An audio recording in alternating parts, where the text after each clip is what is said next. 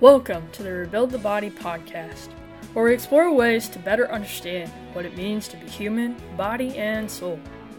As we develop a better understanding of the Catholic faith in regards to being human, we can discover its impact and helping us to bounce back from injuries, setbacks, and sin in pursuit of our fitness goals and living out our unique role in building up the body of Christ. I'm your host, Marty Langwood. Let's get started.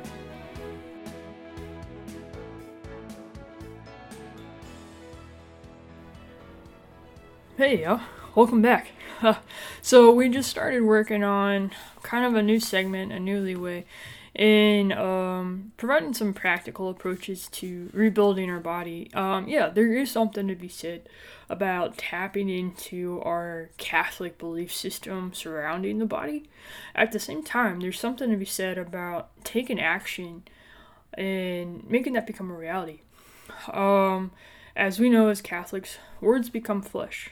Know, what we believe about our body ends up showing up in our body and tends to show up in how we actually act in regards to how we uh, treat our body. Um, you know, before, during, after injuries, um, even those of us that haven't been injured as well. Um, yeah, the desire to work out might be there, but there may be some uh, struggles in the belief system about the value of the body. Um, and at the same time, there also may be some struggles in learning how to work the body to either alleviate the pain or to maybe make it more functional for you to live out your everyday life. So today I want to look at uh, what we call is our the human movement uh, science. Basically, looking at the study of how our body actually moves. And our body functions interdependently, actually. When we think about it, um, when we're walking, our arms and legs are both moving. And you know, if you if you think about it more technically, when we step forward with our left leg, our right arm is moving forward, and um, likewise, when we step forward with the right, the left hand's moving forward. And if you're a runner, you understand the value of being able to use your arms and your legs to run effectively and efficiently. So, what this means about our body and our human uh, movement system, if you will, is that it consists of our muscular system, our skeletal system, and the nervous system. All three systems work together um, for the purpose of moving the body. Although the systems appear separate, each system and its components must collaborate to form their interdependent links. The entire interdependent system of the body must be aware of its internal and external environments. While gathering necessary information to produce the appropriate movement and movement patterns. More on that later.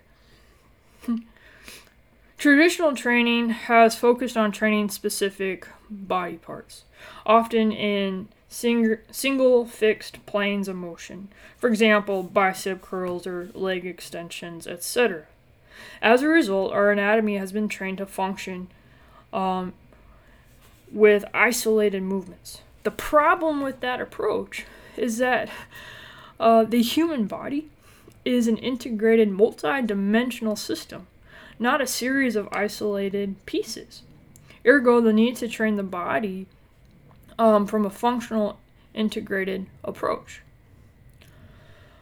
While the muscles have the ability to dominate motion for our bodies, the central nervous system actually optimizes the selection of the muscle synergies working together, meaning the specific muscles to perform the movement, rather than the central nervous system oversees the deceleration, stabilization, and acceleration of all the muscles of the body. The muscles must react to the various external stimuli like gravity, momentum, ground reaction forces, and forces created by other functioning uh, muscles. Let's make this simpler by approaching our muscles like actors in a movie and play the role that is required of them based on the load. The direction of resistance, the body's position, movement pattern being performed. So the load, the direction of resistance, the body's position, and the p- movement pattern being performed. Depending on the movement, the muscles take on one of four production roles here. The first we have is the agonist. This would be our main actor. The point of the prime mover or the agonist is for a given movement pattern. This provides a majority of the force for the respective exercise. For example, um, the gluteus maximus is the prime movement for the hip extension. For example, if you do the donkey kicks or cable straight legs, that the gluteus maximus is the prime muscle. The second muscle we're looking at, or type of muscle, is the antagonist. This is the one that opposes the main character, right? If you think about it from a movie standpoint. When the agonist contracts, the antagonist must relax to allow the joint to move. For example, your hip flexors are the antagonist to your gluteus maximus. So when your gluteus maximus is doing its prime movements, the hip flexors are accommodating as the antagonist to allow that respective movement to happen. Number three is we have our synergist muscles. These would be like your supporting actors. They assist the agonist or the main actor, but are not meant to be the primary source behind the respective movement. For example, the hamstrings assist the gluteus maximus during hip extensions. It's not supposed to do the job of our gluteus maximus. And number four are stabilizers. These are our supporting cast members, meaning they help associate the uh, joints uh, while the prime mover and synergists contract and create movements. Um, so, for example, you're looking at your core stabilizers, uh, muscles like um, more of some of the hip hip flexor muscles. You also have your lumbar muscles as well to provide that sense of stability. Although our muscles have different characteristics, shapes, and sizes, all muscles work together to move efficiently.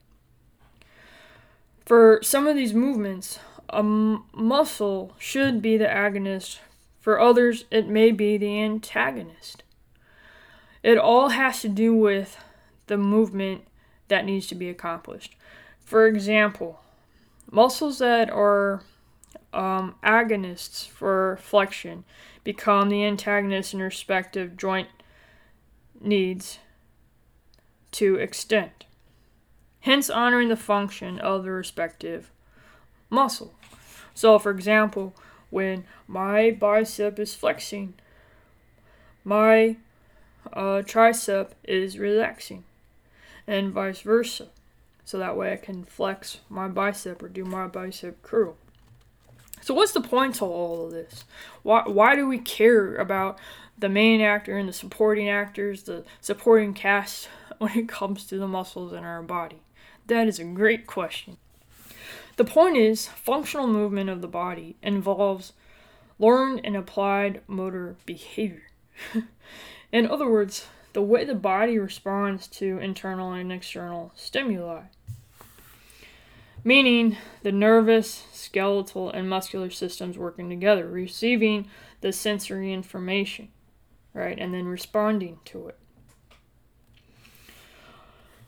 Our motor behavior represents a combination of motor control, motor learning, and then we have our motor development.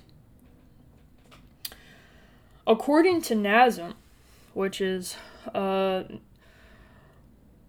uh, where I got certified, defines motor control as the study of postures and movements with the involved structures and mechanisms used by our central nervous system to assimilate or integrate sensory information which with previous experiences. One of the most important concepts in the motor control involves how the central nervous system incorporates the information it receives to produce, uh, refine, manipulate, and remember a movement pattern. Meaning, we're talking about connecting our mind with that of our bodies. The motor control gives us the ability to initiate the purposeful movements. For example, you know, the hot stove um, sensory response. The hot stove, we have that sense to pull our hands away. The muscles are the motor that pulls the hand away as part of the motor learning uh, experience with that. Another way of looking at it is the use of the process of our motor control through practice and experience, leading to a relatively permanent change in someone's ability to do a skilled movement. In the hopes of motor development, as well as the total change in motor behavior throughout time and a lifespan. One form of sensory information I draw from my clients and knowledge as a personal trainer is proprioception, which uses our mechanoreceptors, like our muscles, our joints, our tendons, etc., to provide information about the static and dynamic positions, the movements, and sensations uh, in relationship to our bodies. This particular input brings perception and awareness of the body's relative position in space. This is vital to ensure our optimal motor behavior and neuromuscular efficiency. Kind of cool, right? So let me let me give you an example of how this may look. You can give this a try if you like. So stand on one foot um, and without holding anything for 20 to 30 seconds. Now, if you've mastered that, try that with your eyes closed. If you've been able to accomplish that with your eyes closed, now you can try to efficiently or effectively try to stand on one foot on top of a foam pad, a pillow, um, and then maybe even get get a Bosu and do one foot on that as well. Another great way to test your proprioception is to turn off all the lights in your room, or your living room more specifically, eh, to where it's pitch black and walk through the room without bumping into anything. Hence the awareness of your body's relative position in space, meaning you know where you're going and you have a sense of awareness of where your couch is, where the lampstand is, and whatever else is in your living room so you don't run into it as you're walking through a pitch black room. This actually can be kind of fun when you try to uh, see where your proprioception is and also train it. Maybe when you stood on one foot, you noticed yourself getting a little wobbly. Maybe you've gotten up from your chair and notice some soreness, stiffness, or even back pain in the process, among other aches and pains around your joints. They could be compromises to your proprioception. When you take into account 80% of our population experiences low back pain, or the estimated 100,000 to 200,000 ACL injuries annually, or the more than 2 million ankle sprains. These could be altered proprioceptions due to the past injuries, hence the need for core and balance training. Another contributing factor to these problems could be due to improper form. They could also explain the improper form which only leads to more movement compensations and potential injuries. Hence, the importance of a workout plan designed to train and reinforce correct technique. For example, a person does a squat with an arched low back and knees pointing inward. Indicates weak core muscles, knee issues, and hamstring problems all of which, if not addressed, will only progress and create more problems, not to mention hinder your ability to get the benefit of the squat. Essentially, our muscles take on changing roles as they work together to produce a particular movement. One of the most important concepts when it comes to motor control is that the central nervous system recruits muscles in groups. This actually simplifies the movement by allowing muscles to operate as a functional movement.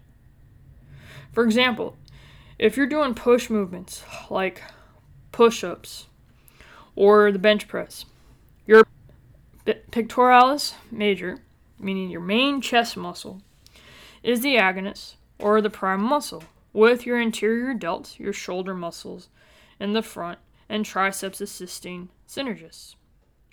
Likewise, for your pull exercises like rows or pull ups, your lats become your prime mover, while your posterior delts and biceps assist the respective movements.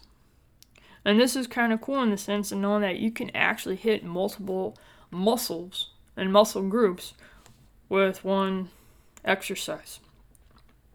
And just like playing a, an instrument, it takes practice of proper movements and techniques. In doing so, your muscles and their synergies or respective groups will begin to work together more fluently and automatically.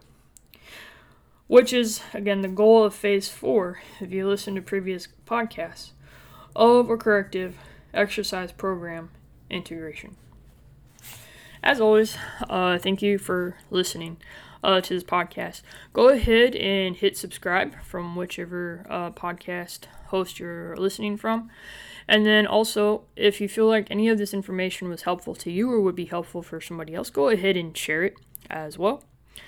Um, that being said, if you have any questions, um, you can connect with me on Instagram at the Catholic Fitness Coach. That is where you can find me. Uh, you can follow me there for more information. And like I said, don't hesitate to reach out for questions and clarifications on things. Once again, have a great day and God bless.